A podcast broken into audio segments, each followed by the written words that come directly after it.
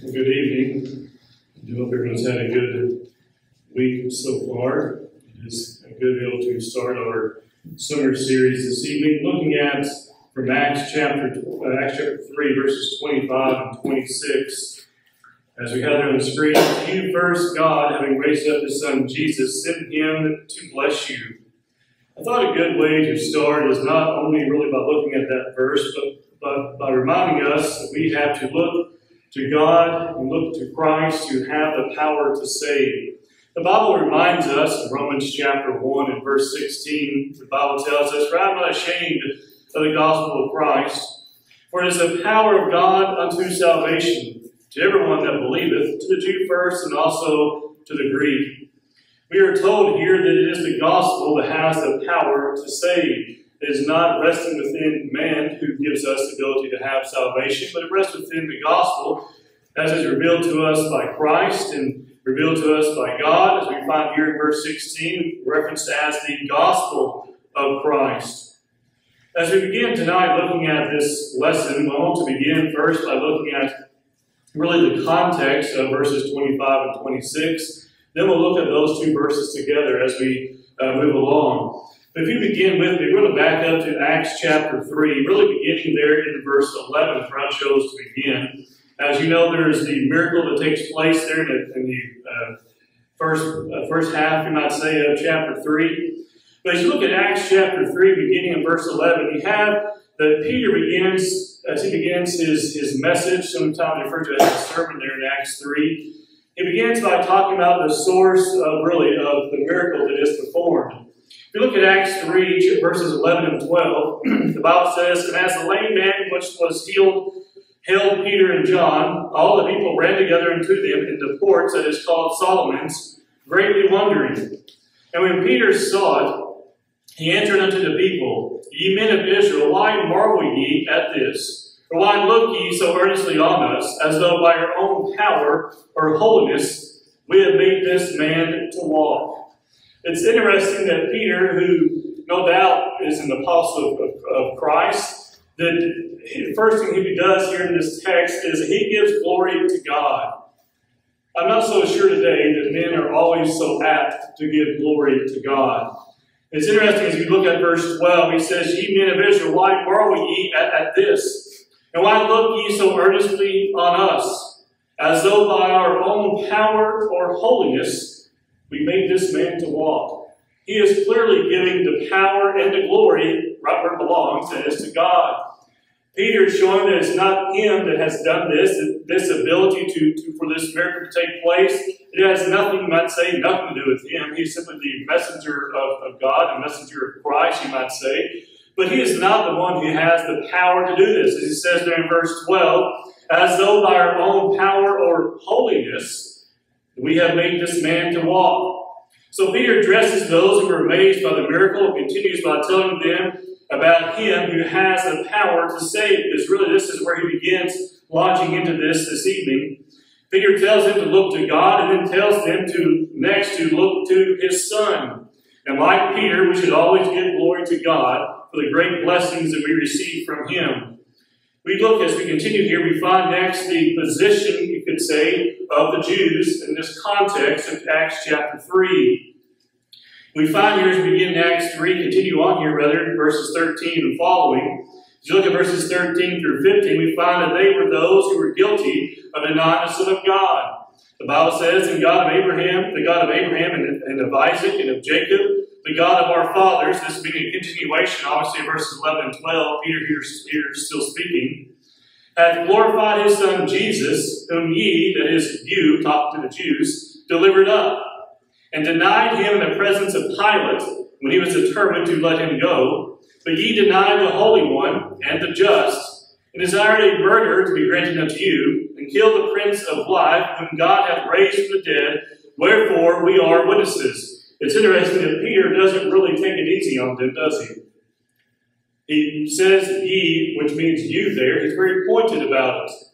Notice there, again, just back up with me just a moment as you look at again verses 13 through 15, where you find there, he says, Whom ye delivered up and denied him in the presence of Pilate when he was determined to let him go.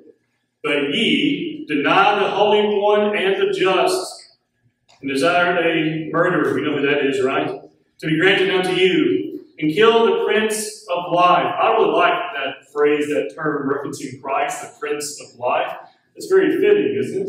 Because he is the Prince of Life. We think about it in a spiritual sense. He is the one who grants eternal life to those who have put their obedient faith in him, that authority being given to him by God. Whom God hath raised up, who God hath raised from the dead, whereof we are witnesses. I mean, we have witnessed these things. And so they have denied the Son of God. That's the position of these individuals as we find it here in verses 13 through 15. And Peter makes it very clear where they stand before God. As he points out there, you can sum it up by saying, as we back up here, he says, and denied him in the presence of Pilate. They denied. We continue reading through there, we find they continue to deny Christ, right?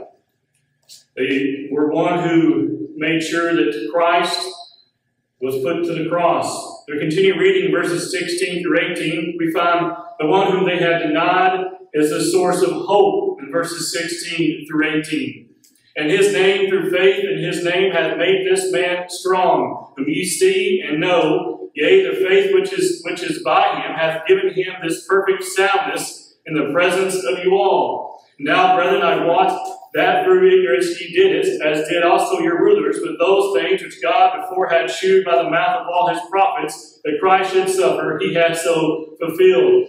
And so he points out here is that they have not put their faith in Christ. It says, in his name, through faith in his name, have made this man strong, whom you see and know. That is, the, the power that you find in the faith in Christ he, he's one who no doubt gives us strength as we stand up for the truth of God's word. No doubt Peter found much strength in his faith that he has in Christ.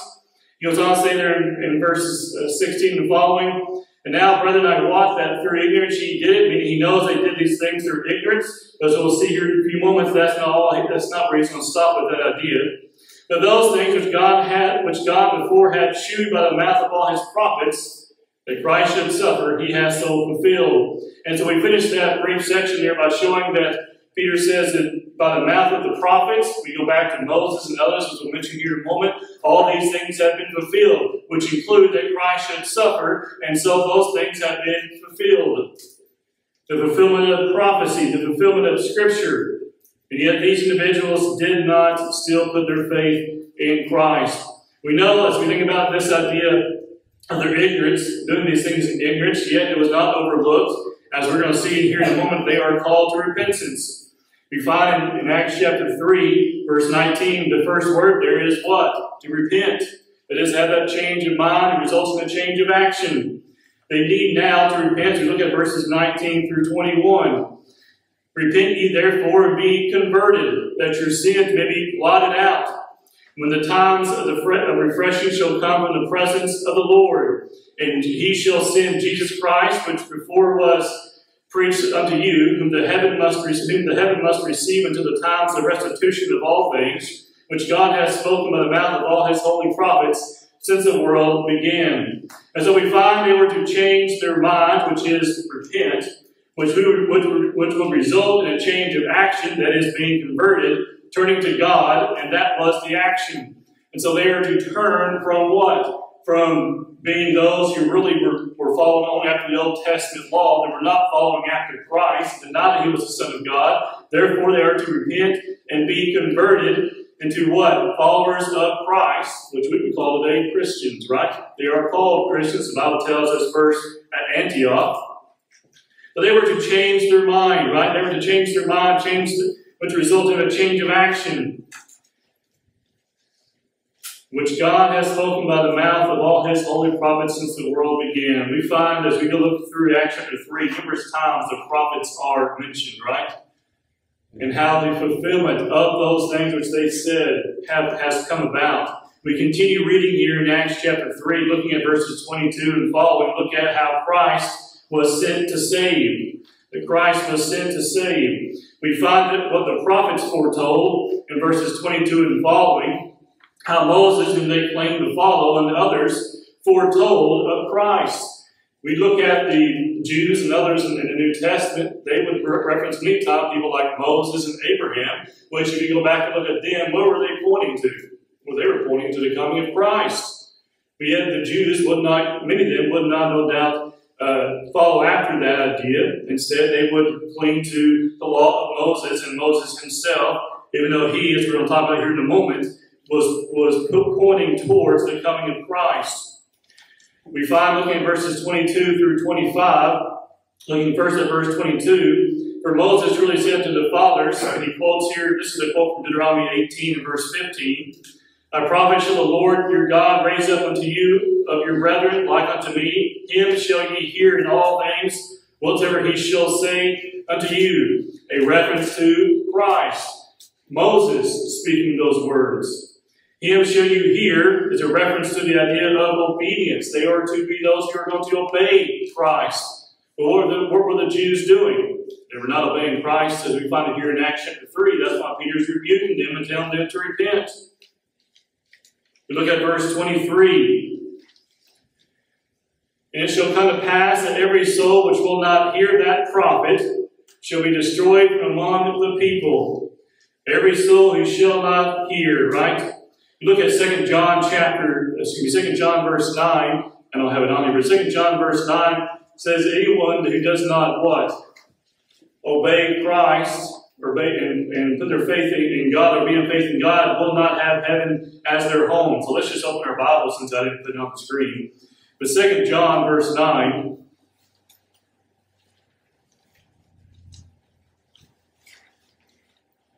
tells us, Whosoever transgresseth and abideth not in the doctrine of Christ hath not God.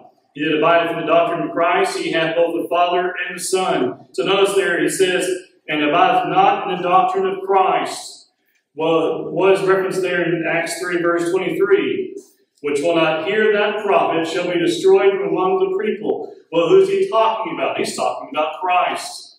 He's still talking about Christ. And we find that same idea there in 2 John in verse 9, that whoever does not abide in the doctrine of Christ hath not God. You might say that hath not known God. Because what does God want us to do? To put our obedient faith in Christ, to abide in the doctrine of Christ. Now let's look at verse 24 of Acts chapter 3. Yea, and all the prophets from Samuel and those that follow after, as many as have spoken, have likewise foretold of these days. What days is he referencing? The time of Christ, the coming of Christ. He's saying all those prophets, he says, from Samuel and those that follow after, as many as have spoken, have likewise foretold of these things. The prophets after Samuel spoke of the days of obedience to prophets, like Moses did, which is a reference to Christ. He's saying that it wasn't just Moses who spoke about Christ, but many others did as well, as he points out here from Samuel and those that follow after. If you look at verse 25, these prophets have, had spoken uh, to their fathers. You look at verse 25, ye are the children of the prophets that is, they have heard the words of the prophets, right? You might say they grew up hearing the words of the prophets. You hear someone say that they grew up in the church. I'm not sure how you grow up in the church. We grow up attending services of the church sometimes, right? We become members of the church.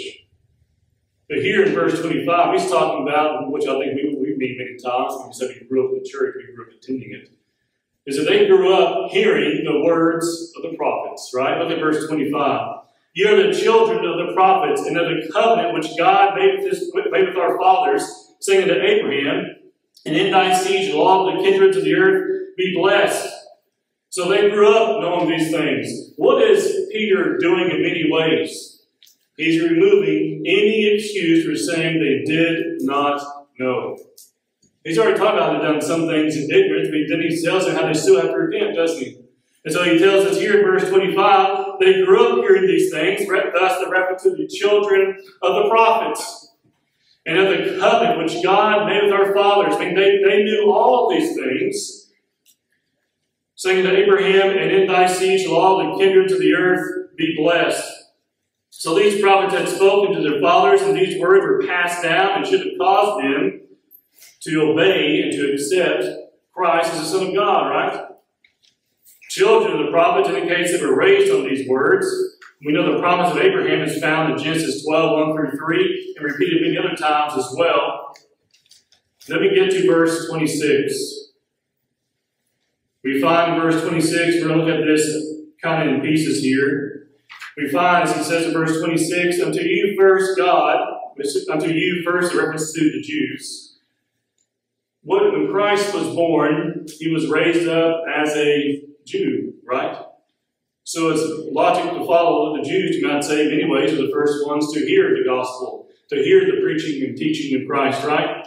And to you first, God, having raised up his son Jesus, sent him to bless you in turning away every one of you from his iniquities.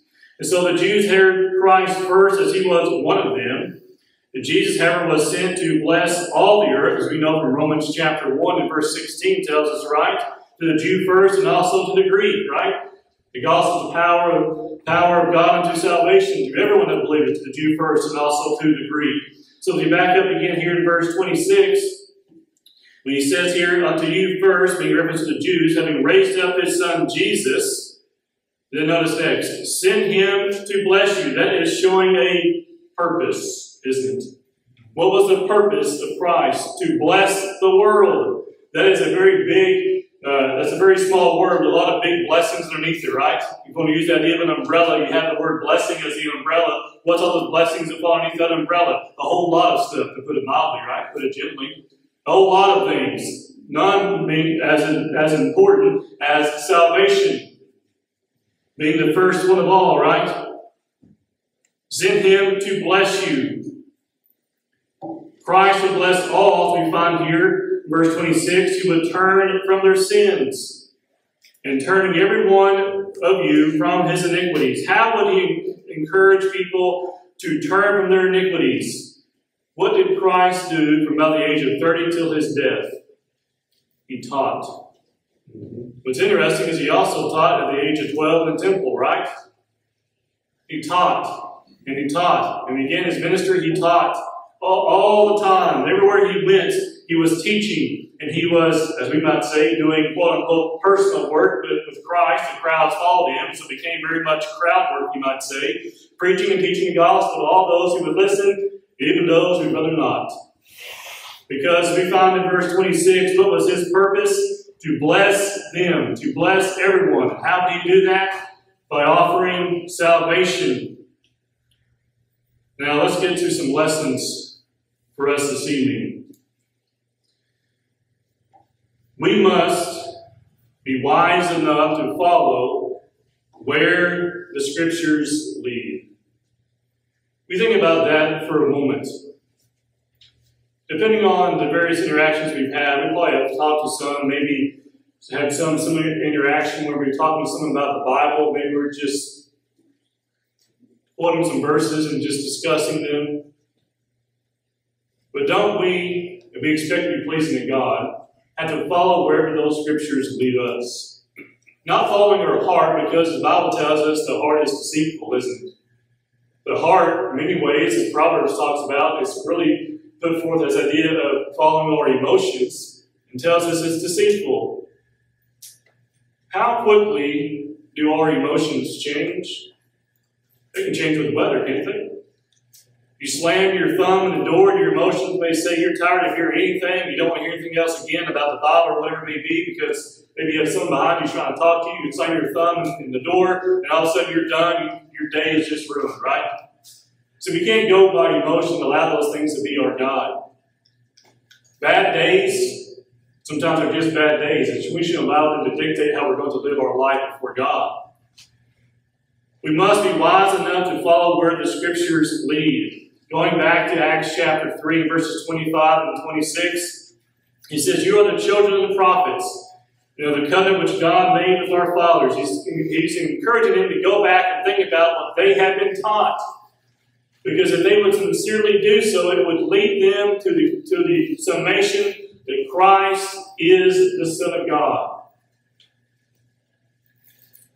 You are the children of the prophets, and of the covenant which God made with our fathers, saying to Abraham, And in thy seed shall all the kindreds of the earth be blessed. Um, Unto you first, God, having raised up his Son Jesus, sent him to bless you. Who were they to go to during the limited commission? You remember that? Lost sheep of the house of Israel, right? the Jews. And then we know later we read about the Great Commission where they're going to all the world. You think about, no doubt, there's no one in the world today has any excuse for not obeying the gospel. And the Jews were least of all, weren't they? A commission that is directed directly at them, to the lost sheep of the house of Israel. They'll be like us today saying, okay, tonight, today we're going to go out we're do door knocking. We're only going to those houses of those who, who were once members here but now have strayed, to put it in our modern day idea, right? We're not going to anyone, anyone, anyone else yet this week. This week we're going only to those who are not faithful as they should be. That's what God was telling them, right? The lost sheep of the house of Israel, go and get them. And we find here in verses 25 and 26, that's what Peter is reminding them of how they have heard these things from, from the time of being a child, and God has sent Christ to bless them, to turn them away from every one of them away from all their iniquities. Can you make anyone logically do anything they don't want to do? No. We think about our children, we tell them to do things and do things out of obedience. That's what we're talking about. Can you make someone obey the gospel? Sure, you make someone go and get dumped in a pool of water, but you can't make them obey. They don't want to obey. If they don't want to, they'll just get wet. So you can't make them do anything. Peter was not trying to make them obey the gospel. He was trying to make them, he's trying to show them how they should want, rather, to obey the gospel to remind them what they have been taught from all those days of old. Think about how Christ talks about how Moses and others would love to see the things they had seen and hear the things they had heard, right? You think about how John says, if all the acts of Christ were recorded, all the books of the world could not contain them, which makes me think there's so much things, so many things that Christ did, we don't read about. Not because it's actually keeping something from us, but how many times we read about Christ feeding 5,000 4,000 people realize, before we realize he can do those things, right? How many times we read about, read about people, people being raised from the dead before we realize Christ and the apostles can raise them from the dead? And we don't believe it once. Why would we believe it? We read it three, four, five, six thousand times, right? So all those things that Christ had done on the earth, there were so many of them they couldn't even be recorded and be held in all the books of the world, right? And Peter here's reminding these individuals to think about just the things that they had seen themselves, right? These individuals had not listened to the scriptures or to Christ. You think about verse 25, you have the children of the prophets. He's telling them basically you haven't been listening or considering what you've been taught. You can hear something a thousand times, but if you're not really, really wanting to learn from it, it's just noise, right? And that's what we find in verse 25, because they were listening. Christ to them was the annoying, loud, white noise. They didn't want to hear it. We are, we are, we are reminded numerous times throughout scriptures that there are conditions for blessings. You know, we read John chapter 3, verse 16, how the Bible tells us that God's above the world. I can't begin to try to imagine how much God loves the world. We have examples, we have demonstrations of it, but how can you put those things into words other than say that He gave His only begotten Son, right? He so loved the world, He gave His only begotten Son. Whoever believes in Him should not perish but have everlasting life. Should not perish. Because Christ died on the cross, there's really no excuse for, for anyone not going to heaven, right? What more can He do? You know, I've heard people say, I'm sure Chuck and others who've done some preaching, I've heard people say, well, you know, I wish Paul or Peter or the, the apostles, even Christ would spend more time on this topic. I've heard people say that about marriage, divorce, remarriage, or, baptism. You know what I think about when people say that? The rich man and Lazarus. Do you remember what, what uh, the rich man wanted Lazarus to do? To go to his brothers, right? And he was told if they will not hear, you know, they have the, they have the, apostles and have all these men, they're not going to listen to, to them, they won't listen to Moses, they will listen to raise from the dead, right? So some people might say that it doesn't matter how much you do, it's not going to be enough. There's nothing more that Christ can do for us. He has done it all. God has done it all as well. As we know, he, he, doing, he did those things, made those things possible for us through His Son. He sent Him to bless you, there in verse 26, the condition, and turning away every one of you from his iniquities. He wants you to do that so that what you can receive those blessings.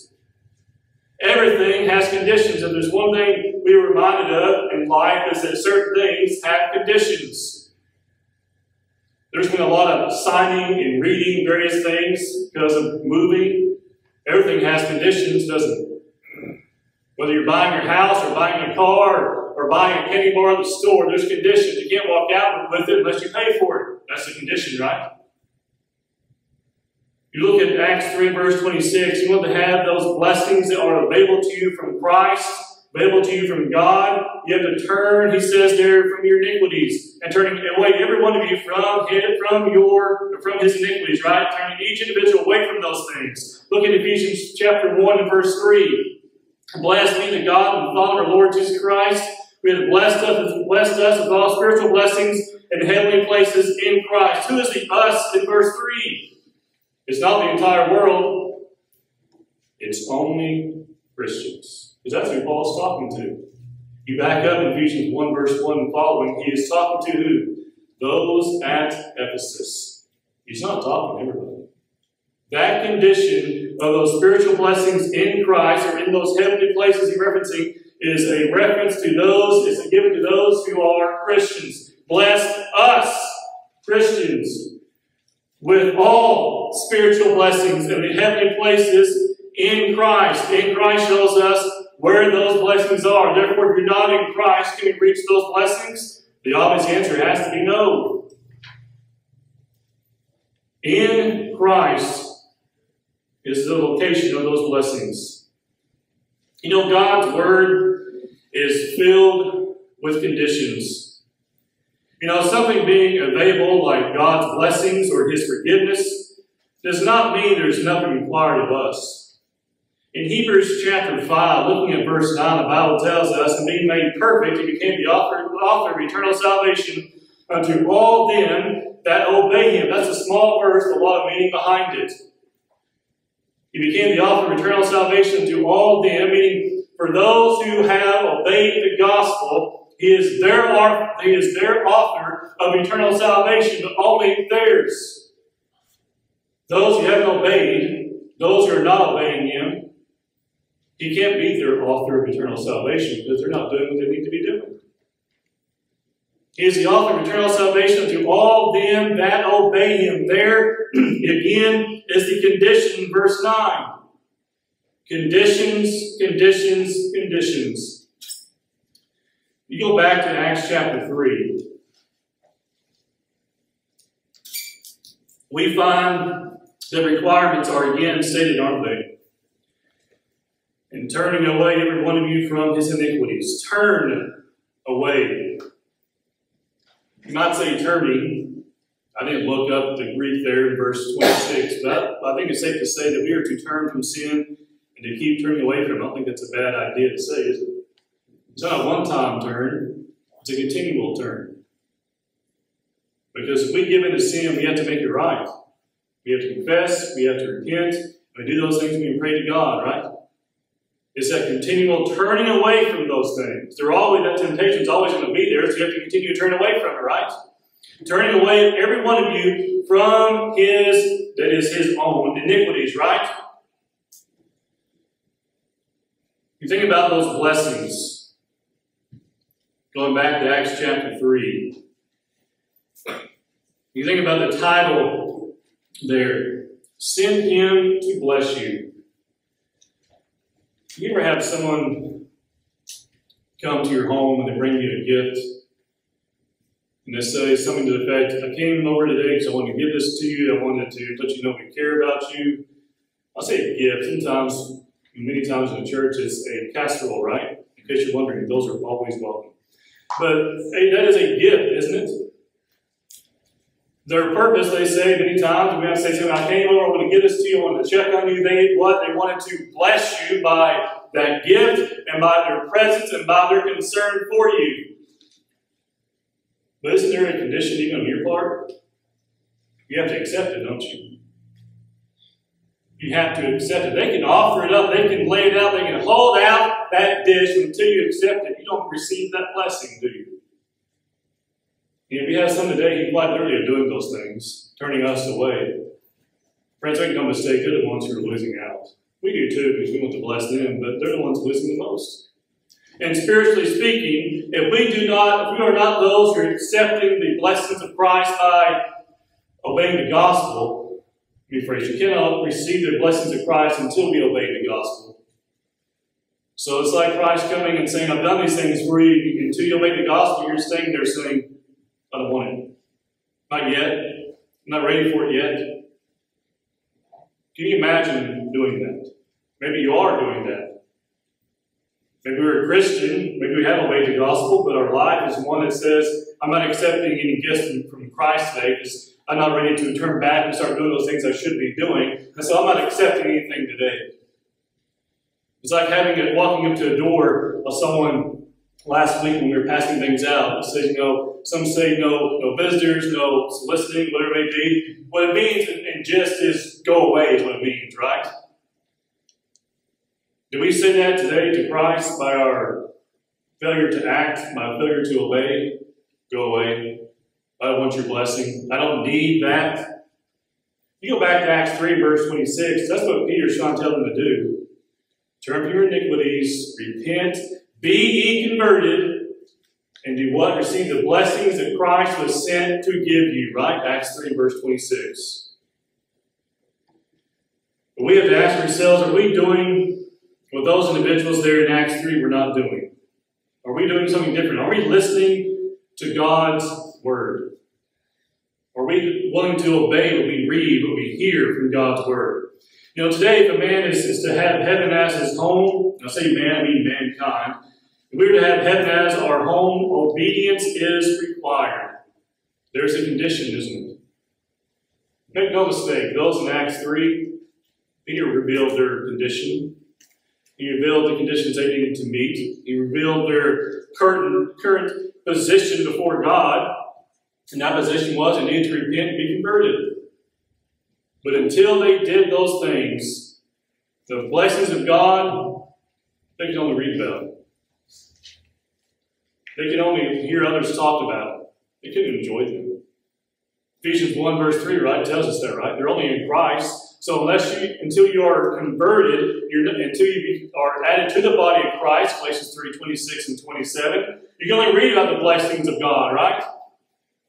You can read about God answering our prayers, answering the prayers of the faithful, responding, forgiving of sins, blessing us with all the spiritual blessings in heavenly places. We only read about that until we are converted.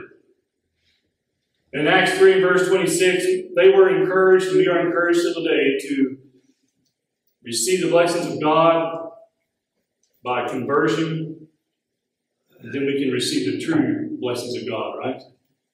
The first blessing I think you can say, without a doubt, is that we have the ability to obey.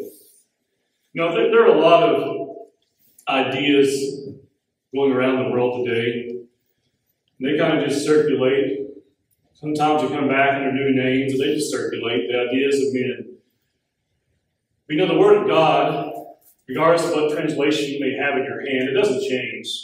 You go back and look in the Old Testament, look at the Hebrew, and in those, in those languages, it still says the same thing that it said all those years ago. You can find those things easily enough. The New Testament, the Greek, still says the same thing. Repent and be converted. It hasn't changed. What has changed over time is just men, right? Mankind. Either our desire to obey or desire to not obey. You know, in Acts 3, Peter, you could say, it was very direct in many ways. Why was he direct? Because they needed to be converted. They needed to be obedient.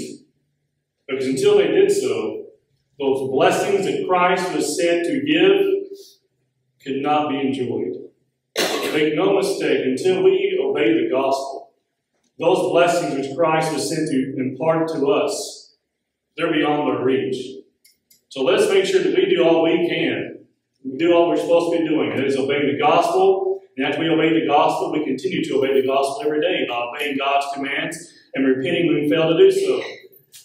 And when we do that, we have those blessings of God. Those spiritual blessings are only in Christ. And make no mistake, Christ blesses like no one else, doesn't he? Christ is the one who is always our mediator. God is the one who's always listening and answering to our prayers. His word does not change. The Bible tells us through Lamentations, his, his, you know, his mercies are new every morning. Great is his what? His faithfulness, right? God is always present. In the world, we know we can't always say that. But God is always there. He doesn't care if the sun is out or if it's stormy and cloudy. God is always there. So let's make sure we do what we need to do so we have those blessings from God. This evening, as you think about these things, we can help you in any way. We're glad to assist you. That's going to be sing, sing the song that's been selected.